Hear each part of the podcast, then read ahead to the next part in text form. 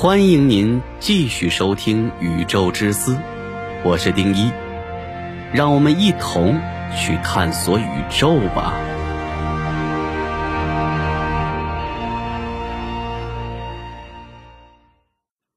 如果您觉得节目还可以的话，给主播个关注，那将是我最大的动力。谢谢。经常的对着空气乱叫，狗真的能看到人类看不到的东西吗？养过狗的都知道啊，狗狗有的时候会莫名其妙的冲着空无一物的地方一通的乱叫，就好像是对着空气说话。狗也经常会对着入户的门向外面叫，有时候可能是门口有人，比如邻居经过，但也发生过一些在人类眼里面很神奇的事情。它有的时候会在门口踱步，似乎等待着什么。不一会儿，门打开了，原来是家里它熟悉的人回来了。奇怪的是，狗是如何提前感知的？要知道。我们住在十几层楼，几分钟之前回来的人应该在楼下，最快也是在电梯里。这样的事情经常发生。那么狗是不是能看见人看不见的东西呢？是的，不过有些东西人能感知到，狗却感知不到。下面我们来聊聊。首先说说视觉。人能看到外界的事物，是因为光携带着外界的信息进入到人的眼睛之中，通过大脑反馈出来。举个简单的例子啊，人在黑暗中不开灯，伸手不见五指，没有光，我们什么也看不见。盲人接收能力有缺陷，即使是白天都看不到任何的事物。光是一种电磁波。不同的电磁波波长不同，但并非所有电磁波都是可见的。例如红外线、紫外线、无线电波、X 射线等等，人类都看不到。实际上，人类的视线很狭隘，只占电磁波中非常小的一部分。我们把人类能看见的那部分电磁波的可见光段。一般情况下，波长范围在四百纳米到七百六十纳米之间。可见光的波长范围因人而异，有的人由于生理上的优势，可以看到更大的波长范围，仅仅是超出了一点，也可以比一般人看到更多的东西。相反，有的人看到的波段更少，例如色盲。我们经常会做一种检测。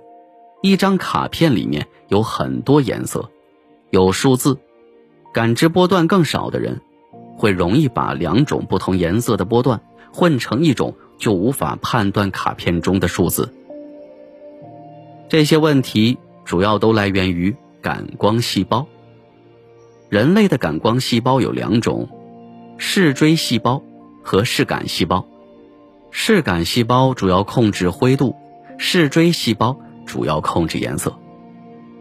人类的视锥细胞一般有三种，可以分别感知蓝色域、红色域、绿色域。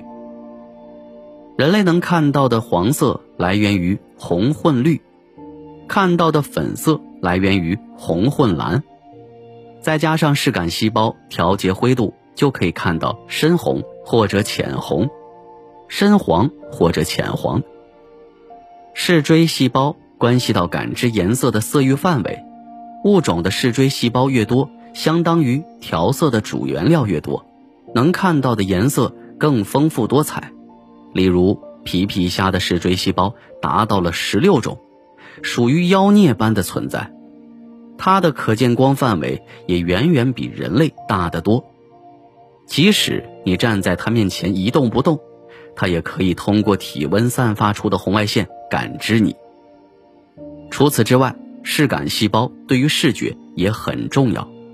狗狗能看到人类看不见的东西，就来源于视感细胞。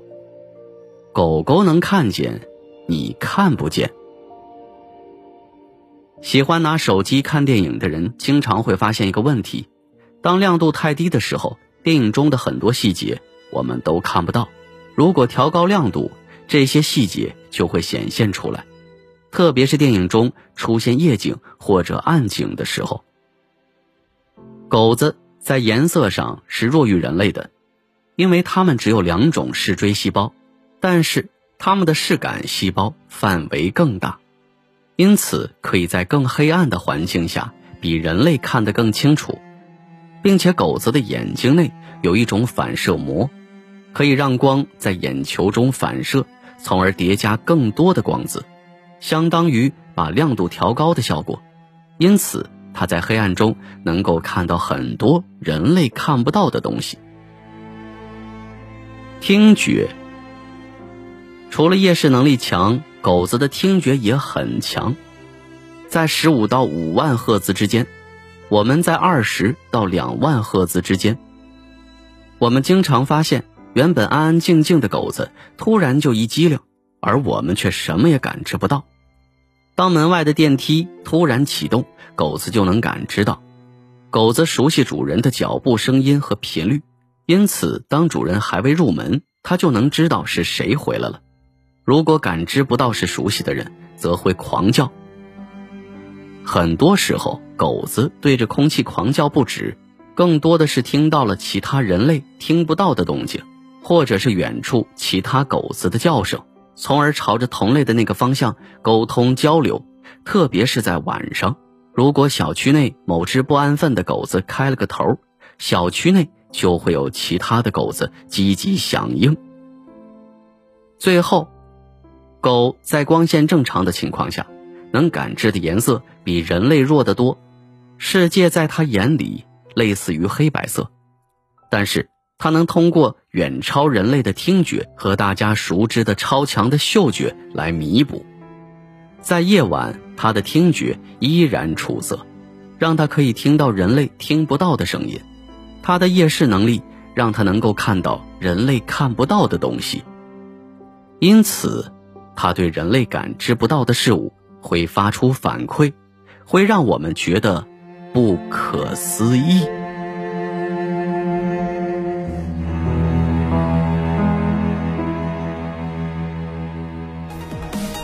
好了，以上就是本期的宇宙之思节目，我是丁一，喜欢的话点击订阅不迷路。宇宙之思，让您了解更多的宇宙知识。